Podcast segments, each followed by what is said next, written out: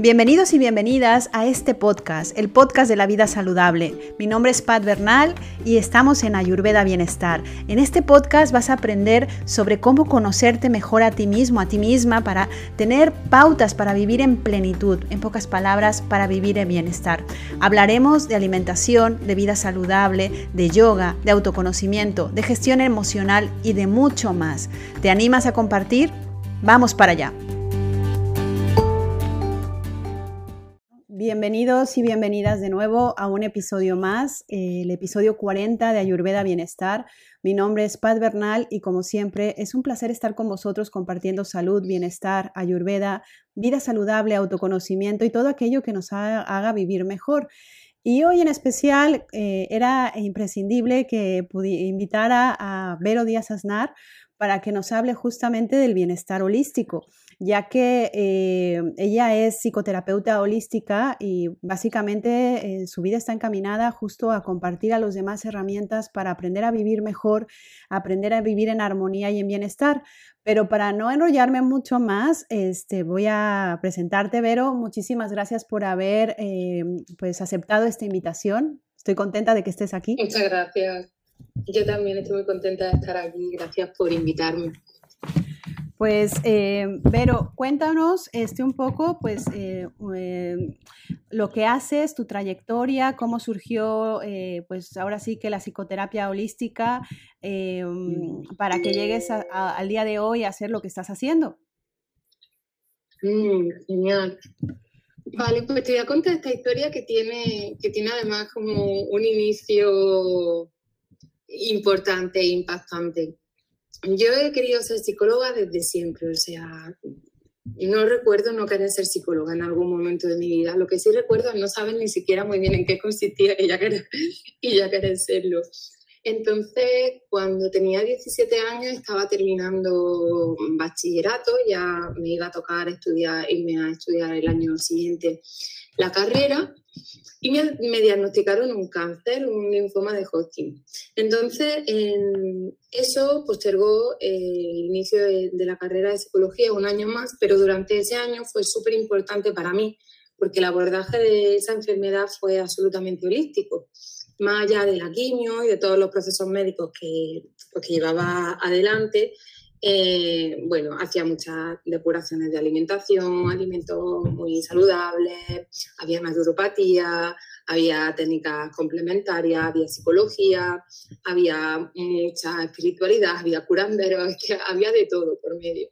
Y lo que ocurrió es que muy, al inicio, como en el segundo ciclo de quimioterapia, los médicos eh, me dijeron que no lo entendían, que no lo habían visto nunca, había tenido una curación súper precoz y utilizaban la palabra de que era como milagroso, de que, wow, como que tenían que reunirse, hablar de mi caso y ver cómo seguíamos porque no sabían muy bien cómo hacerlo. Aún así tuve que terminar como unos bastantes ciclos de quimioterapia porque por protocolo tenía que hacerlo. Pero sí que es verdad que eso para mí fue, sí, sí, ya en mi casa estaba muy instaurado eso, porque de alguna manera hago todo esto durante la enfermedad, porque en mi casa ya eh, está abierta eh, a, todas estas prácticas y técnicas. Pero fue como la, la el inicio o la perspectiva que me empujó a empezar mi estudio y mi formación más académica desde el, oye, que esto no es solo una parte, esto no es solo la mente, esto no son solo las emociones, no son solo los pensamientos, pero tampoco es solamente el, el cuerpo aislado, es el todo. Entonces, bueno, a lo largo de todos mis estudios de psicología, yo iba haciendo a nivel personal muchas otras mm, prácticas, técnicas energéticas, iba aprendiendo de todo, como una esponja. No tanto porque yo lo quisiera ofrecer ya como un servicio y lo tuviera en mi cabeza, sino por mi, propia, eh, mi propio descubrimiento, mi propia experiencia, mi propio camino de desarrollo y de crecimiento. Y cuando mm, terminé la carrera y seguí formando en otras terapias formándome en otras terapias también más humanistas, iba descubriendo cómo poder ser auténtica en mi trabajo, porque para mí es muy difícil ponerme delante de una persona y de su malestar y yo ver tantas otras cosas, aparte de lo que la psicología me enseña de cómo gestionar eso, y no acompañarla también a esas otras cosas. Entonces, bueno, mi manera de, ofrecer mi servicio de, de psicoterapia holístico porque contempla cómo, bueno, la mente, cómo pensamos, nuestras creencias, nuestro diálogo interno, las emociones, cómo sentimos el mundo, eh, toda la huella emocional que dejan las experiencias en nosotras, pero también el cuerpo y cómo este nos habla, cómo este nos informa a través de los síntomas, a través de la postura, a través del, movimiento o del bloqueo. Y, también la, la parte más energética, la disponibilidad que yo tengo verdaderamente para la acción, para el movimiento, para la vida.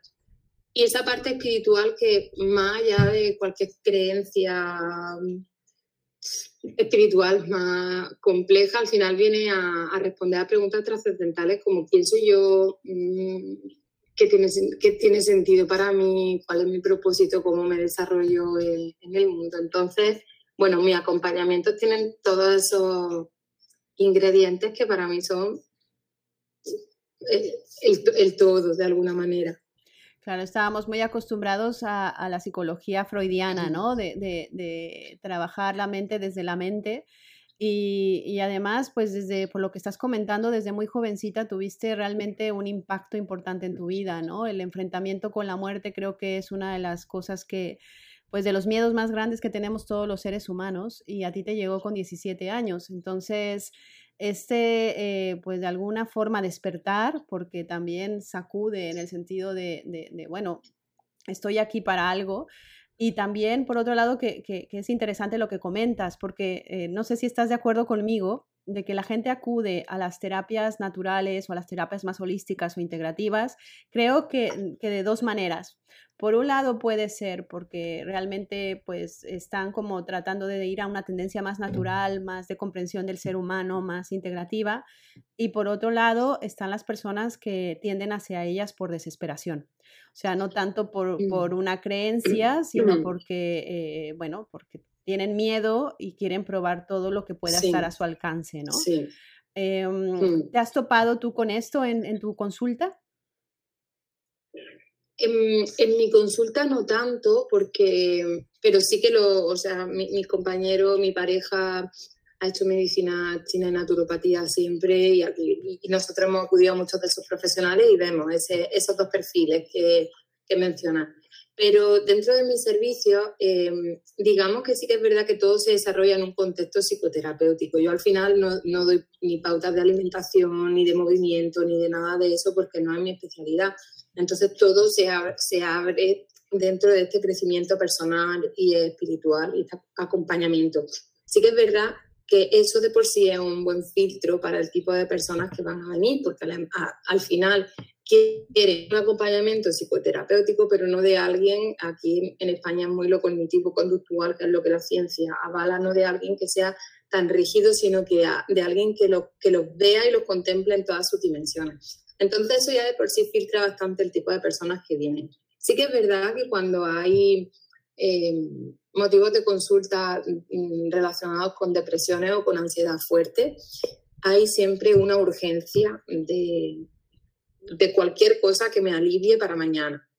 Y lo que yo intento explicar es que todo es un proceso y que mm, al final eso está sucediendo no porque mm, esté mal, sino porque es el resultado de una serie de cosas que generaron que eso tuviera que suceder o para entregar una información, em, para entregarte una información ¿no? acerca de, de qué necesitas para estar bien o para estar en equilibrio, o como mecanismo de defensa para cualquier otra cosa. Entonces intentamos de intentamos hacer un trabajo como más profundo de otra perspectiva de comprender y tal. Y al final las personas em, llegan a comprender sus síntomas y a, claro que tienen como urgencia y que buscan algo mm, milagroso para allá, pero mi objetivo es precisamente cambiar el paradigma y, vernos como de una forma más compasiva y ese hace el camino de la curación también o de la sanación o de la mejoría mucho más amable y por suerte siento que ese es el perfil de personas que yo suelo tener. Es, eh, bueno, has dicho muchas cosas muy interesantes durante lo que estabas hablando y, recojo algunas. Has hablado de la palabra proceso, que también a mí me gusta mucho esta palabra cuando pasamos por momentos duros o difíciles, ¿no? Incluso, pues, como puede ser una enfermedad em, complicada porque el proceso ya la palabra es neutra, ¿no? O sea, ya no la estamos tipificando como algo negativo o positivo, sino simplemente es lo que nos toca vivir y, justamente lo que comentas también, que recojo, que detrás de lo que, nos, de lo que nos toca vivir, porque ya es, o sea, ya existe, siempre hay un aprendizaje y una evolución. Entonces, em, de alguna forma, y aquí ir recogiendo un poco lo que comentas, que, también a veces me encuentro en consulta, con gente sobre todo que viene, sobre todo yo diría con, con, mucha ansiedad, porque la depresión creo que tiene otra vía, que a lo mejor están pues con la ansiedad y el estrés a tope, que además yo creo que es la enfermedad del siglo XXI. Em, eh, lamentablemente, pues eso desemboca muchísimas otras sintomatologías. Eh, cuando tienen esa, digamos, ya esa urgencia y esa impaciencia por sentirse bien, porque el sufrimiento que llevan internamente con esa ansiedad les está causando tanto desasosiego, eh, yo sé que no, no se trata aquí de hacer ningún tipo de consulta, pero yo creo que mucha gente nos está escuchando que probablemente tenga hoy esas características. ¿Qué les recomendarías en el sentido de que, de que has dicho muchas cosas importantes como el quién soy yo y el reconocerse internamente? Eh, ¿Cuál sería la, la digamos, la, lo principal, que sin que fuera una consulta en terapia, sino que digamos que fuera la base, les podrías recomendar a aquellas personas que están intentando estar bien, pero que no encuentran ese camino y que realmente, obviamente, pues les recomendaría que fueran contigo, pero... pero sí, em, claro, pero evidentemente para, eh, para que lo empiecen a practicar como un mantra, tendrías algún tipo, más que de consejo, como pues, no sé, de recomendación o de pauta, o según tu experiencia, ¿cómo sería la forma en que las podríamos tratar? Mm. Vale, bueno, es súper difícil resumirlo como en una frase o algo así, pero sí que es verdad que veo mucho en concreto en el ejemplo de la ansiedad, personas que más que tener ansiedad, tienen ansiedad porque tienen ansiedad.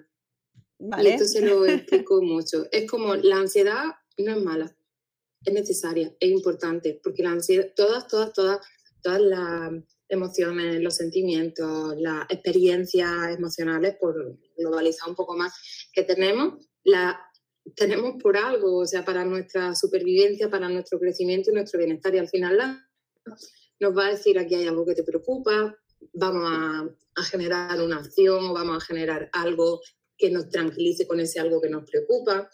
Pero cuando la ansiedad aparece y no recogemos ese mensaje y hacemos cambios, porque a lo mejor ese mensaje está muy ensuciado o por muchos condicionamientos de, de trauma o de historias sin elaborar que tenemos del pasado, o porque en este momento estamos como muy atascadas o con una visión muy secada de lo que sea. Pero bueno, aparece esa ansiedad y no recogemos la información y no hacemos algo al respecto porque no sabemos, no podemos, lo que sea, empezamos a experimentar, y esto es la, la mayor parte de esa sintomatología, bajo mi punto de vista, ansiedad porque tenemos ansiedad. Tengo ansiedad porque tengo taquicardia, tengo ansiedad porque he visto que tengo insomnio, porque estoy ansiosa. Y cuando trabajamos en la comprensión de por qué tengo esa ansiedad, que en cada caso y con cada circunstancia será diferente, y cuando trabajamos las herramientas para saber acompañar la ansiedad cuando aparezca, sin tenerle miedo, sin necesitar eliminarla, porque como ya tengo herramientas, no necesito que desaparezca, sino que cuando viene es desagradable, pero sé relacionarme con ese, incluso ver lo importante que es que exista para mi crecimiento. Entonces se quita esa ansiedad por ansiedad, que es de verdad el mayor porcentaje de la experiencia, y se queda algo abordable, algo que sí puedo coger entre mis manos. Entonces yo de verdad que invitaría, veo tantas personas que utilizan tanto tiempo de sus vidas en intentar solucionar por sí mismas cosas que se solucionarían de una manera tan bonita y tanto más productiva en contextos terapéuticos y acompañados por profesionales que le invito a que se dejen acompañar en esa experiencia porque les van a ayudar a ver también cosas que ellos no, llegan a ver y mm, les va a ahorrar mucha energía en relacionarse con, con toda la sintomatología que se pueda despertar en ellos y en ellas. Así que bueno, ahí lanzo también la invitación. Y sobre todo que al final acaban viniendo, pero cuando están fatal, fatal, fatal, fatal. Y entonces quieren estar bien para mañana ya como lleva dos años en este hoyo y quiere estar bien para mañana. Hubiera, cuando vienen personas eh, que están como todo en su vida bastante ordenado, pero tienen un poquito de ansiedad, yo digo, wow, qué maravilla, porque esto va a ser tan fluido y tan sencillo y tan bonito. Entonces, bueno, al final van a acabar viniendo. La diferencia es que sean procesos larguísimos y durísimos, pero bellísimos a la vez, o que sean experiencias más fluidas. Sí, y aquí has dado en el clavo. No sé si respondo. Sí, sí, sí. sí. De hecho, eh, gracias porque realmente también me has brindado luz, porque realmente es así. O sea, yo creo que no hemos aprendido, porque tampoco nos han enseñado a leer a nuestro organismo. Entonces, y además, yo creo que esta frase de, todo lo obtenemos bajo nuestro esfuerzo nos ha hecho mucho daño, porque, eh, y sobre todo a nivel interno, ¿no? Porque nos hemos acostumbrado a reprimir emociones, a reprimir sentimientos, a negarlos, a evadirlos o a evitarlos eh, mm. y, ponernos una máscara para, para, demostrarle al mundo que estamos bien, ¿no? Porque además también creo que a nivel cognitivo nos han enseñado a primero agradar a los otros antes de agradarnos a nosotros mismos. Em, y esta búsqueda puede ser eterna, ¿no? De, querer este, que nos quieran y a veces la pregunta es tan simple como decir, pero ¿cómo quieres que te quieran si tú no te quieres a ti mismo?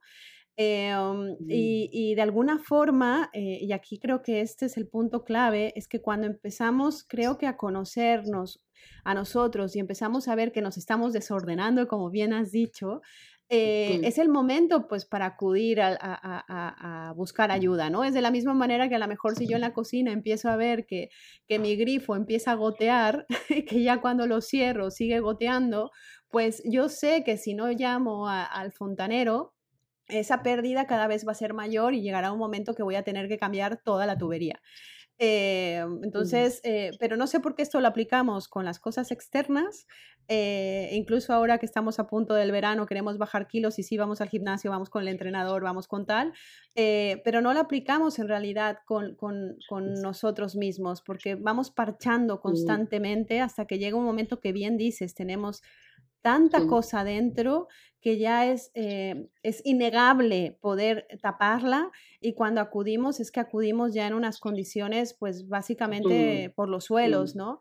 Eh, y esto, como bien dices, creo que se puede evitar y esto es súper interesante que lo hayas mencionado porque creo que en cualquier estadio que se encuentre la persona, tanto si es eh, que ya está porque no ha, no ha sabido escuchar a su organismo y está en las últimas consecuencias de, tanta eh, tensión interna o de tanto tratar de tapar algo que es, es, siempre será un muy buen momento para trabajarse o como si estás empezando a ver que tu grifo gotea, es el perfecto momento para trabajarse, pero al final el acompañamiento eh, siempre te va a ayudar a dar una perspectiva distinta y más sabia de ti mismo, ¿no? Es autoconocimiento al final. Sí, así es. Además, em, yo creo que mm, muchas veces lo que, esto que decías de los kilos y tal, para el verano,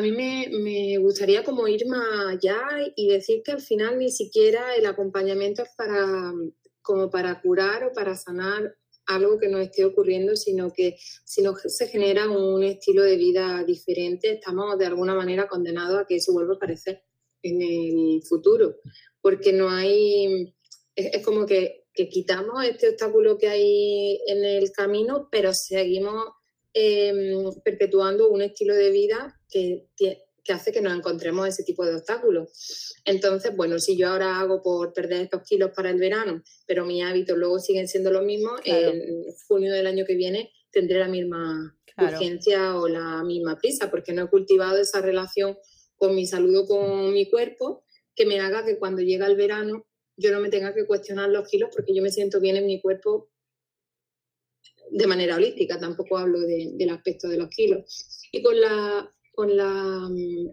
salud a nivel emocional, mental, bueno, es que yo como, como, lo veo así tan holístico, para mí la salud física, emocional, mental, espiritual es como toda, toda la misma, ¿no? Pero normalmente las personas que yo acompaño en terapia y que hacen como estos procesos tan profundos, eh, como, como vemos el todo, lo que acaban cambiando en realidad es su estilo de vida. Y ese estilo de vida es un sostén, un ambiente de sostén para esas nuevas herramientas que han gestionado que hace que, aunque vuelvan a suceder situaciones parecidas de las que antes les causaban mucha ansiedad, ahora tengan una, una serie de, digamos, de circunstancias internas, de hábitos eh, que apoyan y sostienen esa nueva versión de, de ellos que, y de ellas que son. Y de esa manera, aunque vuelvan a tener una experiencia de ansiedad cuando termine la psicoterapia, porque además yo siempre les digo, da por hecho que vas a tener ansiedad más veces, por favor. Claro. No quisiera yo quitarte una fuente de información tan importante de tu vida. Lo que quiero es que cuando la tengas, ahora la explores con curiosidad, tengas herramientas para acompañarte y, y esto pasa mucho con gente que le he dado el alta, pues que me llama, tiene una sesión conmigo, como que ya no deja que se le haga bola. Me llama, tiene una sesión conmigo, eh, revisamos, a lo mejor nos vemos un par de, de veces o un par de semanas y siguen volando solo libres, porque ahora ya es como paso de que se me vuelva a hacer bola. Ya tengo mi caja de herramientas, estos son mis recursos, tengo estas citas, sigo, sigo, sigo, pero sí, ese, ese cambio de, de hábito y de entorno también es importante para que se sostengan los cambios que, internos que hacemos. Es, hasta cierto punto como lo, como lo veo es, eh, dime de qué te nutres y, y, te diré lo que eres, ¿no? Sí, o sea, y la nutrición no solamente viene por la parte física, sino de tu parte emocional, tu parte mental, incluso tu parte espiritual, porque si, la, eh, si mm. estás rodeado pues de, de, de juicios, de, de, un ambiente tóxico, de, de mala alimentación, de malos hábitos, de, una vida muy sedentaria, de, pensamientos muy rumiantes negativos, pues evidentemente el resultado seguirá siendo el mismo.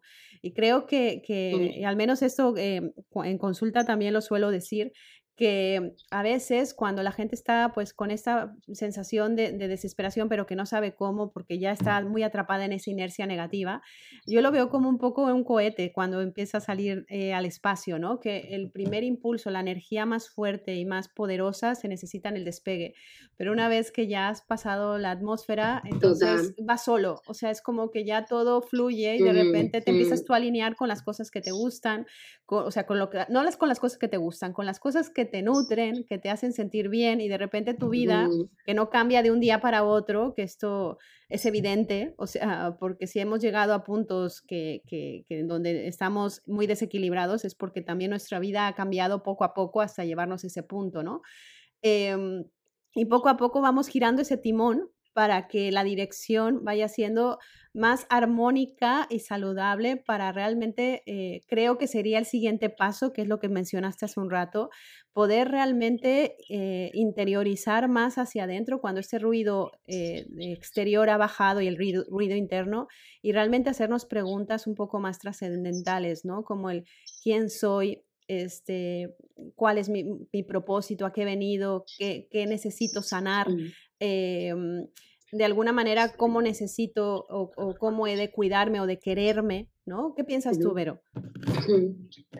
Sí, em, yo creo que una de las resistencias, perdón, que hace que la persona como que les cueste iniciar todo este camino es porque al final se convierte en una exigencia más. En un como estoy no estoy bien, tendría que cambiar, pero madre, sé que tengo que hacerlo, sé que tendría que comer mejor, sé que tendría, pero uff, se convierte en una tarea más y entonces eh, no es nada atractiva. Y nos cuesta mucho dar primeros pasos y cambios de rumbo. Los primeros pasos, como tú decías, las arrancas de ese cohete son los más difíciles, también porque son poco atractivos cuando se convierten en una tarea, en una exigencia, en una obligación, porque sí o sí tengo que cambiar, porque si no, mm, fatal. Entonces, ya aquí hay un cambio de paradigma importante que hacer porque tú no tienes que cambiar tu cuerpo, ni tus emociones, ni tu vida, ni tu nada por, por muchos problemas que te traigan. Eh, no tienes la exigencia, no tienes la obligación de hacerlo. Va a ser siempre una elección tuya. bueno, pues, puedes, dejarte morir si quieres, de fumar, de beber, de, de, o sea, y nadie te puede obligar a que tú cambies. Va a ser siempre tu propia elección. Y ya que vas a tomar esa elección, entender que lo haces desde la libertad y, que no se convierta en esa tarea o en esta exigencia, va a requerir que esa transformación la haga y aquí viene el cambio de paradigma por amor a ti misma y no por rechazo a lo que eres ahora. No porque lo que soy ahora está tan mal que tengo que comer diferente para cambiarlo. No porque con estos kilos me veo tan mal que tengo que hacer dieta para, o deporte para transformarlo. No porque tengo un estado de ánimo, un humor de perros tan feos que a veces me enseñan cómo hacerlo de otra manera porque así no hay quien me aguante. No, es más bien un, como me quiero, si tengo que elegir entre quedarme todo el día sentada o ya moverme y mover mi cuerpo, que es mi vehículo de mi vida, voy a elegir la opción que es más amorosa conmigo. Como me quiero, en lugar, si tengo que elegir entre comer esto, que luego me hace sentir inflamada, pesada, tal, o comer esto u otro, voy a elegir la opción que tenga más sentido para mí. Como me quiero y siento que estoy bloqueadas mis emociones, que me siento irascible, tal, tal, tal, voy a iniciar un proceso o voy a tomar los pasos o las medidas para sentirme más eh, cómoda en mi piel. Si no es un acto de amor, tampoco tiene sentido, porque luego no hay adherencia a lo que se propone en, terapia, porque de repente parece que lo hacen porque lo dice el terapeuta, no porque ellos lo eligen. Y muchas veces, bueno, pues surgen resistencias, em, quieren sanar o quieren mejorar, pero no quieren hacer lo que hay que hacer para sanar o mejorar, porque se siente como una tarea que te propone papá o mamá en lugar, o el maestro, en lugar de em, una decisión que yo tomo libremente porque me quiero y decido eh, transformar esto. ¿Qué has dicho dos Así cosas? Que ese primer paso, sí, perdona. No, no, no, tranquila, ese primer paso se hace muchas veces más fácil cuando cambiamos el paradigma de la, de, la, obligación y del rechazo a lo que ahora soy por el amor a lo que, a lo que soy. Bueno, aquí. no, al contrario, es que son tantas cosas las que has dicho que digo que no se me escape lo que quiere, lo que, esta, esta idea. Mira, es, aquí creo que son dos piezas claves. Una creo que es primero lo que hablas del amor, que el amor al final eh, bueno, yo no la consideraría emoción, creo que es, un, es una energía mucho más elevada que lo que es la emoción. Las emociones son las que nos hacen vivir pues en confusión y en drama. Em, y eh, el amor en sí, que es, pues digamos, el movimiento más, más, más universal y poderoso que existe, y luego está, pues, la ausencia de amor, ¿no? Que es lo que estamos más acostumbrados a sentir. Eh, y, ahora que estabas hablando del porque me quiero, que es muy bonita esa reflexión, a la gente que no se siente resonando con el porque me quiero, creo que le añadiría porque quiero quererme, porque a veces no, no, a veces no conectamos con el, con el me quiero, porque hay tanto rechazo interno que, que, cuesta incluso, inclusive encontrar el amor. Pero sí es verdad que mucha gente quiere sentirse bien y, y, y quiere realmente sentir amor hacia sí misma Mm, y, no sé cómo lo ves, pero es, es, es, creo que al menos me resuenan algunos pacientes que tengo ahora en la cabeza, ¿sabes? Que es, elijo esto porque realmente quiero quererme. O sea, aunque hoy no lo sienta, eh, o sea, mi intención es, es quererme.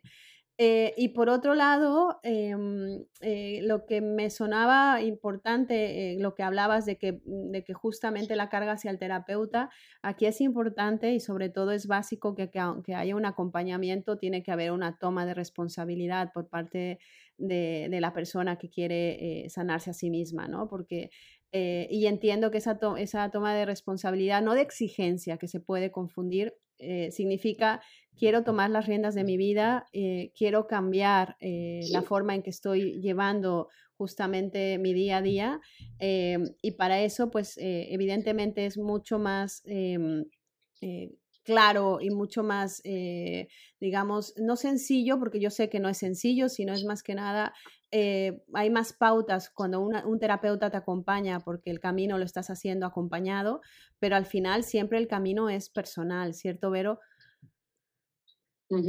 Claro, al final las sesiones, bueno, pues conmigo están una hora a la semana, a lo mejor, pero todo el resto de las horas del día están solos. De hecho, es muy gracioso porque tengo muchas pacientes que me, que me cuentan situaciones que han sucedido, incluso pacientes que a lo mejor, pues como te decía, eh, como que les di el alta o, o, simplemente ellas ya me avisan mm, puntualmente si lo necesitan y si no, no y me dicen, bueno, me, pasé, me pasó esto y escuchaba tu voz diciéndome, no sé qué, no sé qué, no sé qué, o pensaba, ¿qué me diría Vero? Y Vero me diría tal, tal, tal, tal, y yo le digo, ¿no te das cuenta de que esa es la voz de tu ser y de tu sabiduría que tú le has puesto mi tono? pero yo no te he dicho eso, te lo has dicho tú. Tú dices, ¿qué me diría Vero? Y has sacado la respuesta que yo te diría y has hecho ese cambio, pero a lo mejor yo no te he dicho eso. es tu propia sabiduría interna. Y esto lo conecto con lo de las pacientes que no se quieren. No creo que no se quieran. No creo que no podamos no querernos. Porque es que el amor, como tú decías, es la, es la energía del todo. No existe otra cosa que el amor. Para mí no existe ni siquiera los contrarios. Simplemente existe como esa, esa ilusión de, del ego o esa, eh, mm, esa confusión dentro de todos nuestros cuerpos como te decía, el cuerpo mental, el cuerpo emocional, el cuerpo físico, el cuerpo energético, el espiritual, que es el que más está conectado con el ser, con la, con la esencia. Ahí no puede no haber amor hacia nosotras mismas. Lo que puede es en el cuerpo mental haber mucho miedo, mucho, mucho, muchas creencias limitantes, muchos diálogos internos dañinos, porque la mente además le importa tanto que sobrevivamos que nos va a dar mucha información de, eh, precaución, eh, no sé qué, eh, esto no me gusta, eh, esto donde esto tal. Si no la trabajamos, al final acaba dominando, acaban dominando esos pensamientos. Las emociones, al final cuando hay también muchas huellas emocionales de trauma, hay muchísimos disparadores en nuestro ambiente que nos despiertan, em, bueno, que nos hacen estar desreguladas eh, emocionalmente a nivel del sistema nervioso todo el tiempo. El cuerpo físico eh, desatendido, todas esas partes de nosotras interactúan. Entonces yo veo como que ese ser empieza a tener capas y capas y capas y capas por encima que nos destan de esa profundidad. Pero al final te dicen, no me quiero y quiero quererme y por eso hago esto, pero lo que están haciendo ya es quererse. Claro. Pero es no, una, no se están queriendo en el futuro. Es una trampa para la mente, ¿no? Porque a veces la mente ya rechaza mm. ciertas cosas que, como bien dices, ¿no? Que es traspasar ese filtro mental que a veces es el que, bueno, que el que controla toda nuestra vida, ¿no? O sea, eh, y mm. justo de lo que hablabas, o sea, es como lo hablaban en, en, el hinduismo, ¿no? De que es que primero está em, la mente, que es este ruido, esta voz interior, que además muy gracioso porque yo viví, bueno, todas la tenemos, pero yo creo que me di cuenta hasta bastante tarde, veintipico años, que también las demás personas la tenían. O sea, yo pensaba que era una voz mm. interna que solamente me machacaba a mí, porque yo veía a todo el mundo como que más o menos se iba... Eh, bueno, haciendo su vida, lo que hablamos de las apariencias, ¿no? Y cuando empecé a, trabajar en, tema interno y descubrir luego, pues, el trabajo de terapia que veía que esa voz, eh, pues, creo que eh, ya no las ponen como un chip cuando aterrizamos para ser seres humanos, para justamente que no sea, sea una herramienta que tengamos que trascender para poder evolucionar. Sí. Entonces, em, justo este ruido interno, eh, eh, estoy completamente de acuerdo y es súper importante que la gente lo sepa, esta voz que machaca, esta voz que se cuestiona, esta voz que se enjuicia, esta voz que nos maltrata. Eh, no somos mm. nosotros mismos, ¿no? Es simplemente una herramienta que está mal criada, que está mal educada y que eh, está desbocada, porque al final cuando está educada creo que siempre va a ayudarnos. Y atrás de esa mente luego aparece esa vocecita que es la que te dicen, ah, me estaba imaginando a ver, o que es justo este intelecto que ya es reflexivo, ¿no? Que es la reflexión que trasciende a la mente, ¿no? Que esto es lo chulo, el cuestionarse, el, el, cuestionarse si esto es para tu bienestar o esto es para, para desarmonizarte más. Y estas capas de las que hablas, es, es eh, estaba, cuando lo estabas hablando, me, estaba recordándome que al final el, el, el desgranar al ser humano eh, es, es cuando se trasciende esta mente, cuando se trasciende el intelecto y vemos al ser como sí mismo, como conciencia, es ahí cuando realmente está el amor puro y que, que, realmente, como bien dices, tenemos todos. O sea, y aquí es eh, la sensación de no necesitas eh, demostrar que vales, porque ya el simple hecho de haber nacido como ser humano o como ser es que ya vales. O sea, tu valía está dentro de ti.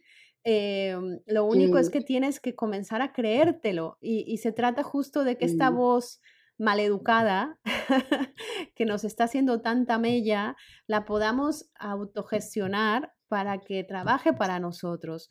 Em, no sé cuál es, sería tu, perspectiva con respecto a esto. Mm, sí, a ver, uno de, nuestros errores es que nos identificamos con nuestros pensamientos. Y al final nuestros pensamientos están súper condicionados. Eh, además, pensar no es una cosa que hagamos a propósito la mayoría de las veces. Pensar es algo que sucede. Da igual que, tú no quieras hacerlo, pensar sucede por sí mismo. Y pensar recopila eh, cosas que hemos escuchado, cosas que hemos experimentado, no necesariamente cosas que nosotros hemos construido, hemos reflexionado y hemos insertado en, esa mente, sino que es bastante automático. Por ejemplo, una de las cosas que suceden con la ansiedad es que aparecen los pensamientos, los pensamientos intrusivos. Voy a hablar un momento de los pensamientos intrusivos porque me parece así como un ejemplo muy polarizado de lo que quiero decir. Los pensamientos intrusivos eh, que aparecen siempre en contextos de ansiedad son egodictónicos. Eso significa que siempre van a decirte cosas que, que te van, por las que vas a sentir mucho rechazo porque vienen a, a, como a cuestionar lo que tú crees de ti misma o los valores que tú tienes de ti misma. Em, como te dicen cosas tan fuertes, te da vergüenza y no los dices en voz alta porque te da vergüenza, estás pensando eso. Estás pensando de repente, ¿y si yo ahora que voy conduciendo pegar un volantazo y me tirara por este puente?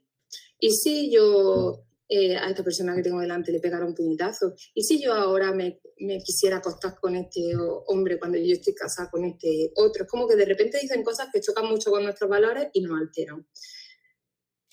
Los he tenido ahora que lo estás escuchando, era como este también lo he tenido, este también. Sí, es verdad. son... Bueno, y, más fuertes todavía. Hay gente que dice, ¿y yo sería capaz de, de, abusar de un niño? ¿Y yo sería capaz de, o sea, mm, son fuertes normalmente. ¿Qué pasa con los pensamientos intrusivos? Que como son egodistónicos, como decían, causan mucho malestar tenerlos, nos da mucha vergüenza, suelen ser cosas que socialmente se rechazan. Empiezo a pensar, wow, esto es fatal ¿cómo puedo estar pensando esto? Y ese pensamiento que ha aparecido solo, porque pensar es algo que sucede, no siempre es algo que hacemos a propósito, que también puede serlo, ¿no? También podemos forzarnos a la reflexión, pero igualmente pensar sucede. Pues empezamos a decir, madre mía, ¿cómo estoy? He pensado esto, estoy fatal, esto no se puede decir a nadie, qué vergüenza, bla, bla, bla, bla.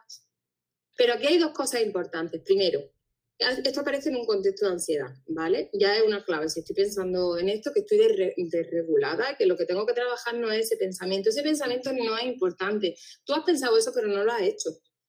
Claro. Entonces, ¿qué poder tiene?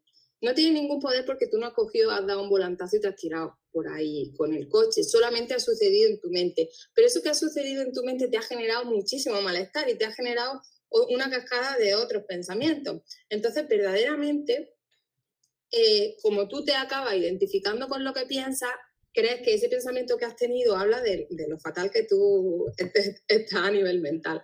No lo contextualizamos porque, bueno, tampoco tenemos a lo mejor todo el conocimiento, la información, que eso es algo que es un pensamiento intrusivo, que no te define, que aparece en un contexto de ansiedad, que prácticamente todo el mundo los tiene de uno o de otro tipo a lo largo de su vida y los pensamientos intrusivos simplemente hay que aprender a relacionarse con ellos. Porque yo ahora voy conduciendo, yo que tengo las herramientas en este caso, y me aparece por la cabeza, ah, te imaginas que da un volantazo y que te caes por el puente y que se mueren tus hijos que van en el coche y tal, tal, tal. Digo, uy, mira, un pensamiento intrusivo. ¿Por qué estoy estresada? ¿Por qué estoy ansiedad? Vale, ¿por, qué tengo ansiedad? Vale, porque eh, llevo todo el día trabajando, toda la semana, tal, tal, tal. Bueno, pues ya estoy, voy a respirar. Y ese pensamiento ha pasado por mí, no le he dado más importancia, lo he contextualizado en la ansiedad, no he empezado a pensar que, que estoy fatal, que, que no sé qué, que como no me, no me, he enganchado tampoco a lo que ese pensamiento intrusivo me dice y he empezado a llorar imaginando ya cómo entierro a mi hijo, ¿sabes? Eh, pero porque he tenido los recursos y las herramientas para que no coja tanto poder. Entonces, ¿qué pasa? Que los pensamientos suceden en nosotras todo el día, todo el tiempo, y no son una amenaza, porque es nuestra naturaleza, el ser humano es así y piensa. Y además recoge todo y piensa. Y hay emociones y piensa de una manera o piensa de otra, según la emoción. Interactúa con mil cosas y según lo que esté pasando, son una fuente de información que al ser tan constante, no nos mostramos curiosos a cuestionar lo que nos dicen, sino que vamos como ahorrando energía y siguiendo lo que la voz de la cabeza me... Pero cuando yo de repente cojo perspectiva de ese pensamiento, porque yo he trabajado he cogido herramientas por otro lado como para poder relacionarme con mis pensamientos. Relacionarme con mis pensamientos ya implica que mis pensamientos no soy yo.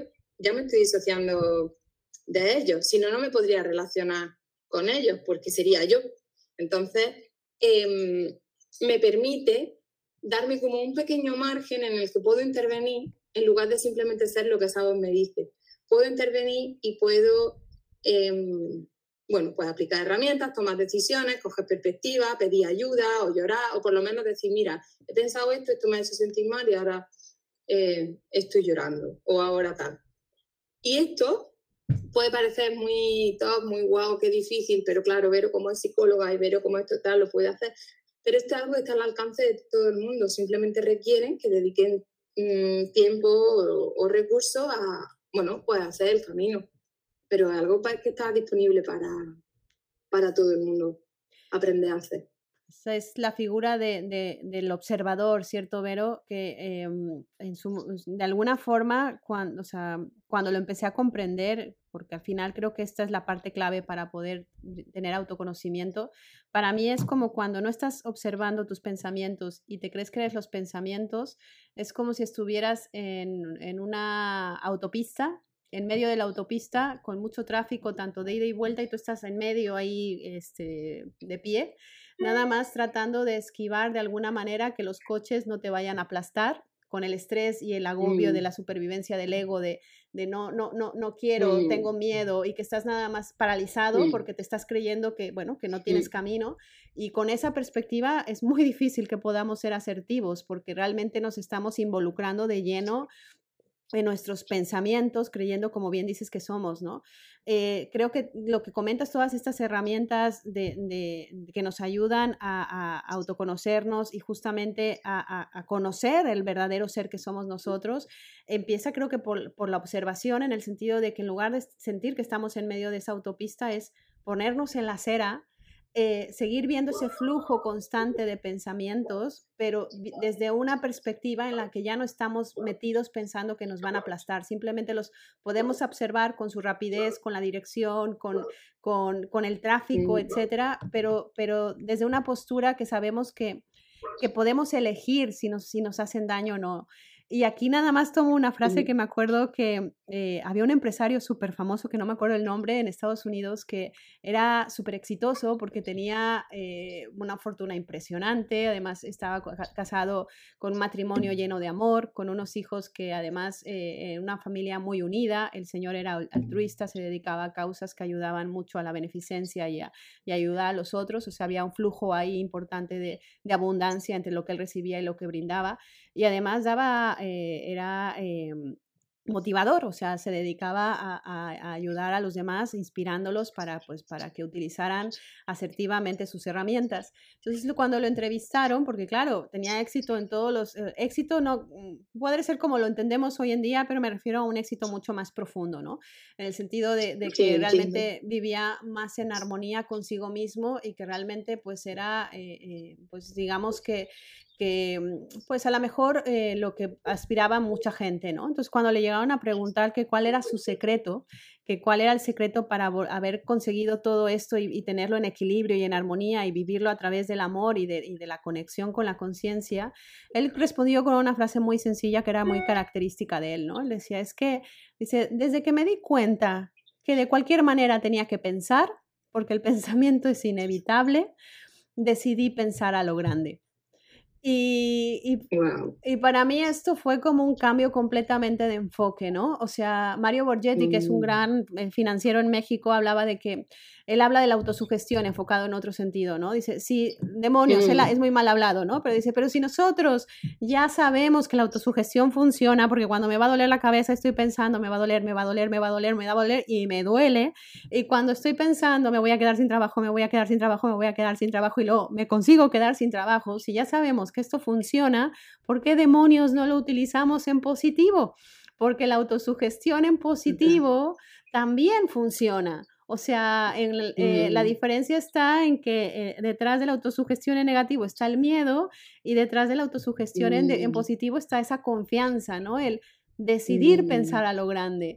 eh, estos, estas, estas dos cosas me parecieron súper interesantes porque es uno, como acababas de decir anteriormente, uno elige, tenemos capacidad de decisión y esa capacidad de decisión nos permite elegir de qué manera queremos enfocar eh, primero nuestros pensamientos, que luego se harán hábitos, que se harán movimientos y que se harán eh, nuestra forma de vida, ¿no? Mm. Totalmente. Esto me estaba recordando, eh, justo antes he grabado un, he grabado un vídeo para, para, luego hacer un post en, Instagram hablando de esto. A esto que dice como se puede edificar la, tu casa, llamemos casa estabilidad emocional, bienestar, sobre la roca o sobre la arena. Sobre la roca pues será firme, estable, eh, duradera y sobre la arena pues será endeble y fácil de arrasar. Pero cuando la edificamos sobre la arena, es decir, cuando a lo mejor em, creamos una vida en la que el bienestar está muy basado en lo que hago, en lo que tengo, en, en lo, que verdaderamente cuando estamos estresados es lo que estamos poniendo toda nuestra energía, ¿no? En, en poder comprarme esto, en que la casa esté tal, en tener un trabajo, en pagar tal, en ir a este restaurante, Entonces, cuando de repente surge algo que no va acorde con nuestras expectativas, o una llamada de teléfono, un cambio laboral, o me tengo que mudar, o me ha pasado esto, o una mala contestación, cualquier cosa de las que en la vida y en el mundo suceden de manera natural, porque ni todo es controlable, ni todo va a suceder acorde con nuestros deseos para no interferir en nuestro plan controlado de bienestar, pues ¿qué pasa? Que nuestra estabilidad emocional se da al traste totalmente, porque hemos edificado nuestra casa, es decir, nuestro bienestar, nuestra estabilidad emocional eh, sobre, sobre, sobre esa arena, que son todas estas cosas externas, y edificarla sobre la roca es un proceso como, porque al final como en el cuento de los tres cerditos o cualquiera de, de, de estas historias, que lleva más tiempo, que lleva más compromiso, pero que esa roca, que al final son tus propias herramientas, tu propio crecimiento espiritual, tus propios pensamientos, te acompañan en cualquier escenario, te acompañan vivas donde vivas, trabajes en lo que trabajes, estés con quien estés al lado. Y eso es muy poderoso, porque esos son tus cimientos, y tus cimientos van contigo, donde tú vayas, de manera que obviamente lo que ocurra te, va, te puede afectar, ¿no? Porque, no, porque somos humanos, estamos conectados y pues si tengo que cambiar de trabajo, si me tengo que mudar, eso va a tener un impacto en mis emociones. Pero una cosa es un impacto y otra cosa es que de repente mm, esté absolutamente desorientada porque se ha terminado una relación y ahora ya no sé quién soy en la vida ni para dónde voy. Em, o tantas otras cosas externas con las que nos sobreidentificamos y luego, si eso se mueve, entramos en un vacío, en un desequilibrio profundo. Entonces, todos los pensamientos que tú estabas diciendo me recordaba ese, em, bueno, edificar nuestra casa sobre la roca. Es decir, vaya donde vaya, esté con quien esté, haga lo que haga, yo voy conmigo. Entonces, todo lo que sean herramientas y todo lo que sea gestionar lo que en mi condición de humana y en mi condición de, también de ser espiritual y de alma va conmigo, que es gestionar los pensamientos que, me, que que tengo, las emociones que experimento, el cuerpo que es el vehículo que se me ha dado, con esta cara, este, esta genética, este, lo que sea que me ha tocado, pero también lo que yo puedo hacer de él para moverme en este mundo, pero luego también los aspectos más sutiles como son pues esa conexión con el ser, que es el que al final va a hacer que lo que yo hago, donde yo me pongo, lo que yo pienso, tenga sentido profundo o esté desalineado o no tenga coherencia. Y entonces diga, si lo tengo todo, tengo la casa, el piso, el, trabajo, el perro, la pareja, ¿por qué no soy feliz? ¿Por qué no me siento bien? Bueno, porque a lo mejor todo eso que has construido no estaba en conexión profunda con lo que tu ser te dice. Pero bueno, este es otro tema. Lo que te, lo que te, quería transmitir es, que, esto que, me que has compartido de los pensamientos me recordaba a esta metáfora, porque verdaderamente construir sobre la roca es lo único que nos garantiza equilibrio, armonía, coherencia y bienestar emocional a lo largo de nuestra vida, porque a lo largo de nuestra vida todo se va a transformar. Ni, ni, son las cosas como cuando éramos niños, ni cuando éramos adolescentes, ni al principio de nuestra adultez, ni como serán dentro de X años. Y lo único que va a permanecer es nosotros con nosotros mismos. Así que qué mejor que, que invertir tiempo en, en esa relación, ¿no?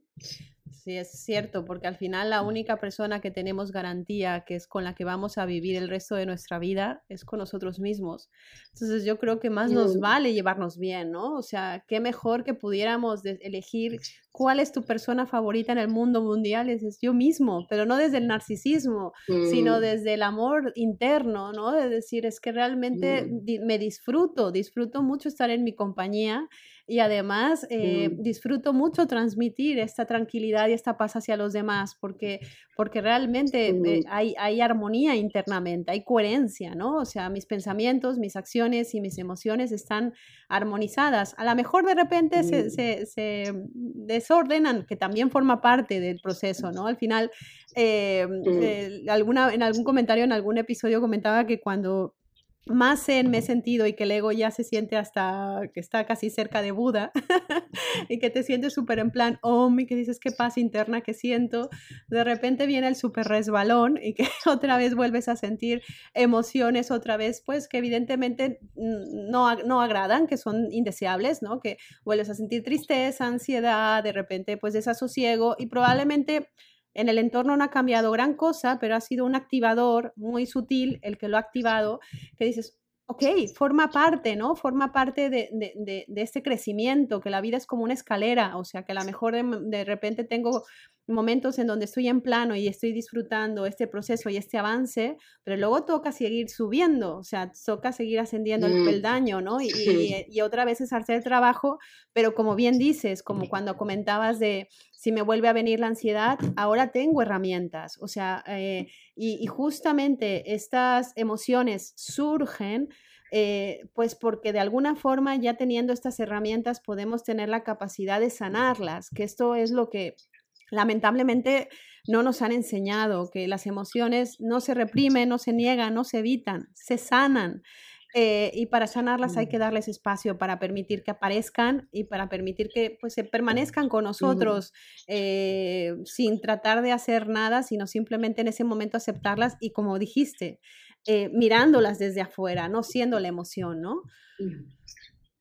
Sí, a mí me parece sobre todo que las emociones se acompañan porque las emociones como que no están enfermas.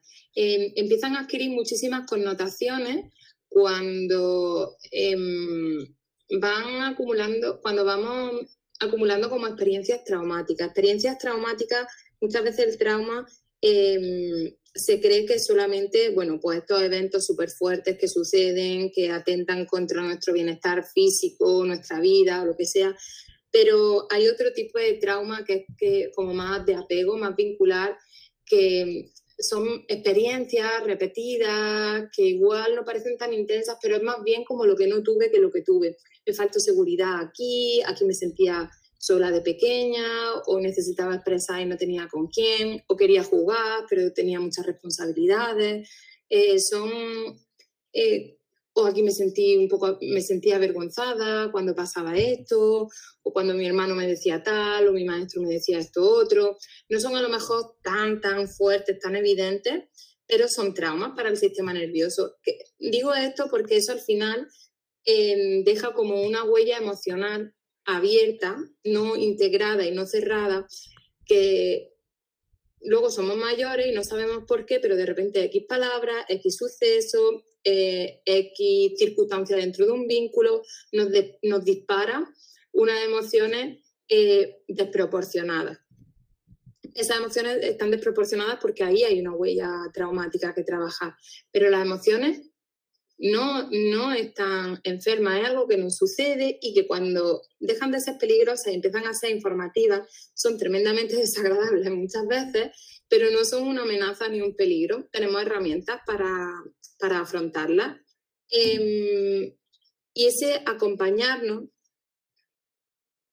requiere comprender, con esto que decías de de repente estoy cerca de Buda, de repente estoy otra vez sintiendo, que en realidad, si nos fijamos en nuestra naturaleza, la respiración, el latido del corazón, todo es una contracción y una expansión continua.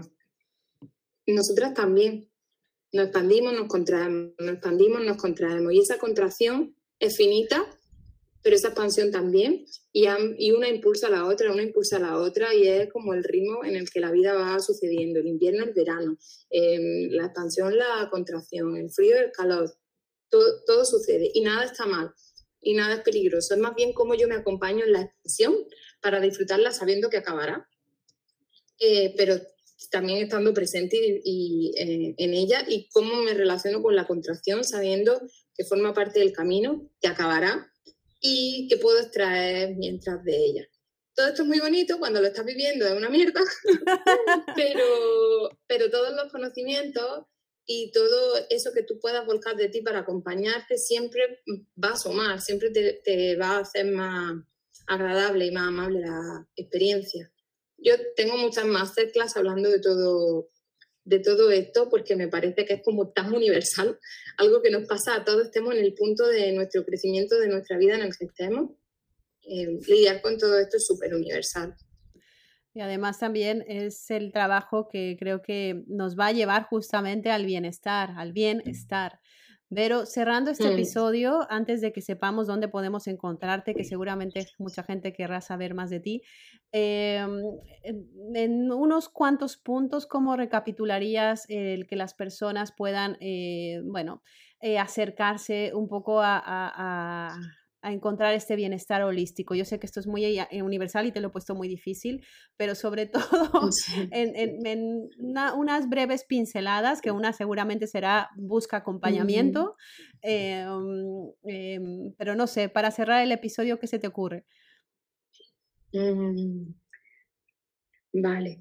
Como tú dices, muy difícil resumirlo en una frase, se me hace muy difícil, pero yo, yo le... Em, le invitaría a estar disponibles para, para sí misma, con lo que sea que eso signifique, donde sea que eso te lleve y lo que sea que eso surja, ya sea iniciar un acompañamiento o terminarlo. Em, iniciar un movimiento o cerrarlo, da igual, pero estar disponibles para, para una misma es lo único que nos garantiza poder tener esa relación de armonía y de coherencia. Así que y eso significa para, pararme y preguntarme honestamente qué siento que necesito ahora.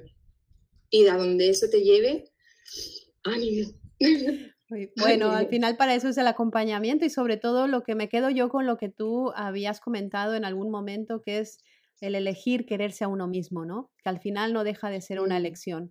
Em, Vero, ¿dónde podemos encontrarte? Cuéntanos qué estás haciendo, en qué andas. Sabemos que sé que estás muy activa en redes. Cuéntanos, aunque la descripción aparecerá debajo en escrito para que haya el enlace, pero cuéntanos un poco sobre lo que estás haciendo y cómo podemos encontrarte. Genial. Pues en Instagram estoy siempre divulgando y compartiendo cositas. Mi cuenta es verónica.diaznar. Em, también mi página web es verónicadiaznar es y ahí hablo un poco de mi servicio y tal. Y básicamente lo que yo ofrezco es estas sesiones de psicoterapia holística em, uno a uno conmigo. También abro espacios grupales de masterclass. Hay algunas que ya tengo grabadas explorando esta relación de los cinco cuerpos, la contracción y la expansión. De todo eso tengo también masterclass a las que se puede acceder más otras que iré ofreciendo. Y también dirijo un equipo que tiene mm, otra figura, eh, se llama Bienestar Holístico precisamente, y tiene eh, bueno, otro tipo de profesionales que hacen desde diseño humano, registros acásicos y también esta parte de salud más física, bueno, otras psicólogas también, y esta parte de salud más física que aborda la nutrición consciente, el entrenamiento eh, personal y los programas de entrenamiento para mí el deporte también es súper importante dentro de, ese movimiento y de ese cuidado del cuerpo. Y, bueno, pues yo creo que más o menos, breve resumen, esos son los espacios por los que me estoy moviendo ahora. Y te podemos encontrar online, es decir, tú estás en Granada, pero si yo estoy en algún pueblecito perdido en Huesca, puedo acceder a ti, ¿cierto? Total, total. Trabajo 100% online, así que la geografía no es un problema.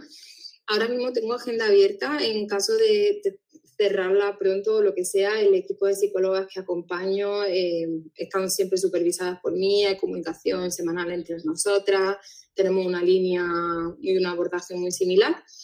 Así que, bueno, yo invito a las personas a las que este, de alguna manera este podcast le haya movido como una señal de quiero dar un paso adelante. Si le resuena hacerle, hacerlo conmigo, estaré encantada de recibirla. Vero, de verdad que muchísimas gracias. Eh, ha sido un placer. He disfrutado mucho la entrevista. O sea, más que entrevista, creo que, ha sido muy fluido. Eh, se ha pasado para mí la hora rapidísimo.